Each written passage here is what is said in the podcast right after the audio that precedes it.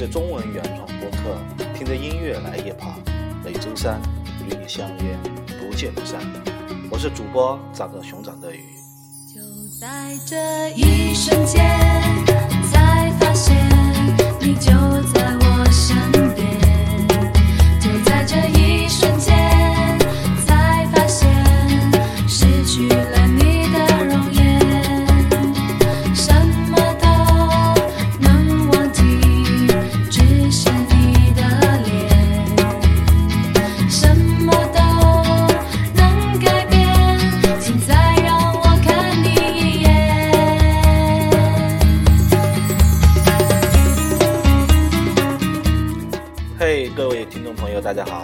欢迎收听新的一期《听着音乐来夜跑》。在节目开始之前，我想跟大家说一下，其实这一首开头的音乐，一瞬间已经放在我的播放清单里面很久很久了，估计也超过半年了，一直想给大家推送一下。非常好听，但是确实听多了有点腻。但是如果说没有听过的朋友，绝对值得一听。好了，闲话少说，还是说回我们本周的话题吧。本周呢，我想跟大家聊一聊成功学与心灵鸡汤。之所以想聊这个话题，是最近被朋友圈里刷屏的各类鸡汤灌得有点恶心了，所以不吐不快，在此也算吐个槽吧。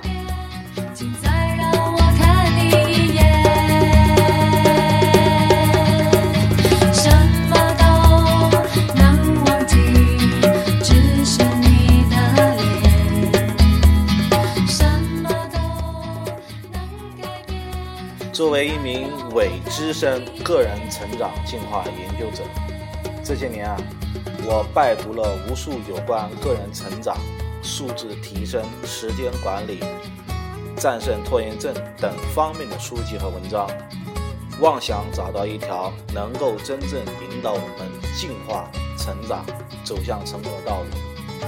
但几年的时间过去了，除了收集了一大堆的资料，学会了一些时髦的词汇，我并没有找到一丝真正具备可操作的可能。在看了那么多成功学书籍，那么多心灵鸡汤后，我终于醒悟，在理论上，这个世界上是不存在真正的成功学的。我也不是大无畏，我也不是不怕死，但是在浪漫热吻之前，如何险要悬崖绝岭为你亦当是平地。爱你不用合情理。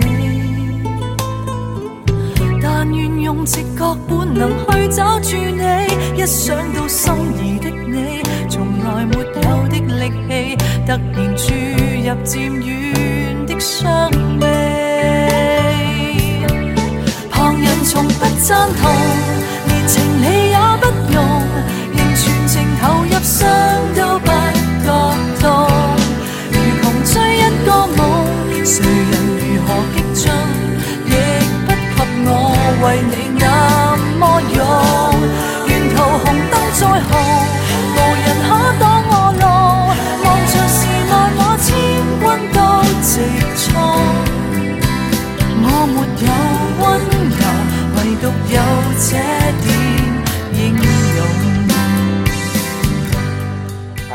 歌太好听了，我都不忍心打断了。但是没办法，我们还要做节目。刚才我说到，在理论上，这个世界上是不存在真正的成功学的。很多貌似很有操作性的成功学书籍，虽然冠冕堂皇、洋洋洒洒、很大篇幅，一眼看上去条理清晰、论证严密。比如一些讲战拖的书，一个讲战胜拖延症的书，上来先吓唬你，告诉你拖延症有多大危害，然后告诉你拖延症分几类，病因是什么，最后告诉你采用以下几种办法，你就能够战胜拖延症了。第一次看也会非常激动，觉得找到了人生的圣经，以后照此动作，从此就能摆脱拖延症，改变人生，走向人生巅峰了。但是等你冷静下来，仔细琢磨，才发现，这个就跟宋丹丹演的那个小品一样一样，把大象装进冰箱分几步，总共分三步。第一步，打开冰箱；第二步，把大象装进去；第三步，把门带上。逻辑上都很正确，没啥毛病啊。可不都是废话吗？关键的地方，直接一句话，把大象装进去就完了。所以这些成功学和心灵鸡汤，都估计都是师承宋丹丹，都学会这一套的。还有比如写减肥的书，先是一段海侃，告诉你肥胖多么可怕，不光从身体上、心灵上影响你，甚至影响到你的家庭、你的事业、你的婚姻。然后告诉你别怕，能减。怎么减呢？管住嘴，迈开腿，少吃多运动。可这样简单的方法。真正能做的人还会胖吗？下决心减肥的人就是因为管不住嘴，没时间迈腿呀。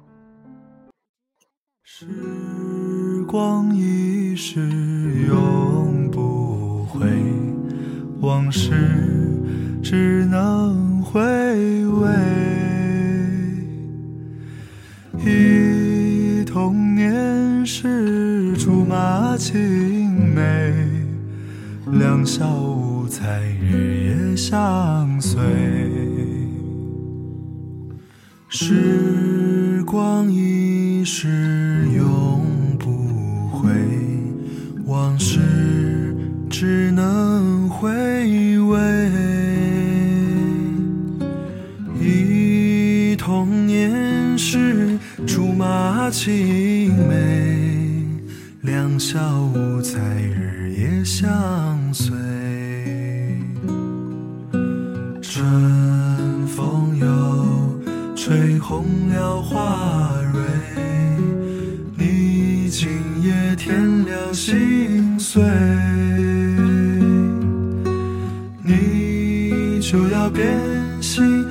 时光难倒回，我只有在梦里相依偎。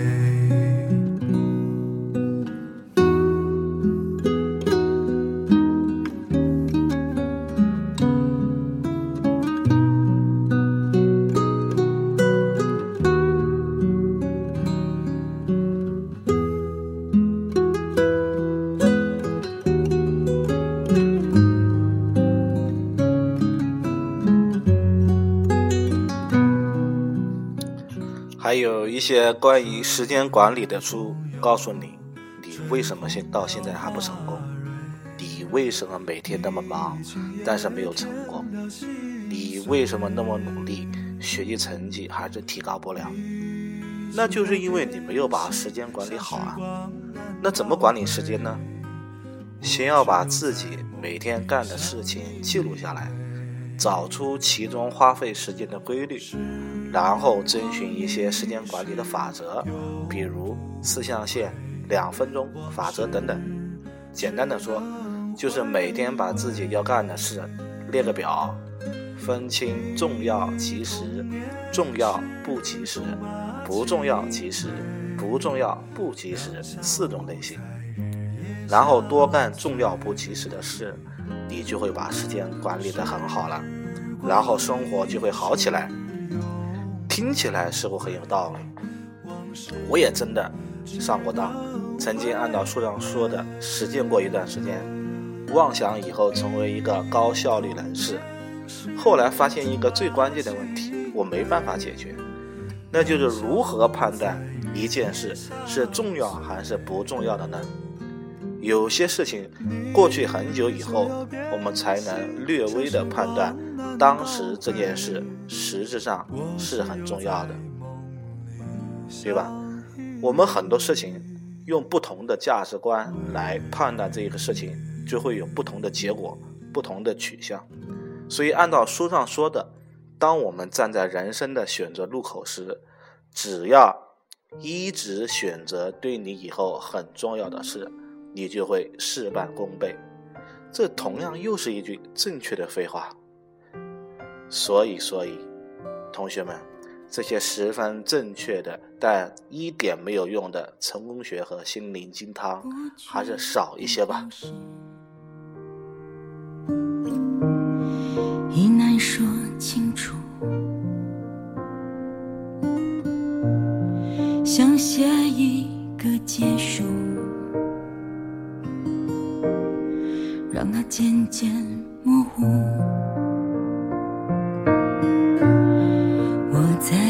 在乎？我在不在乎？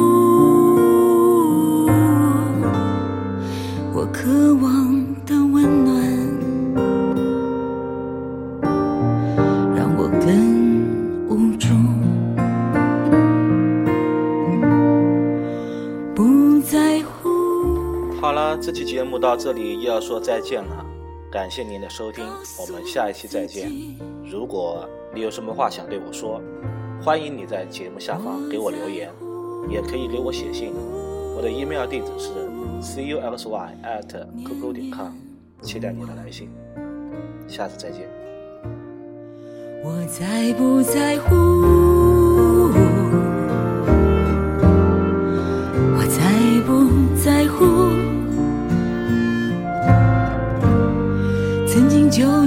身旁，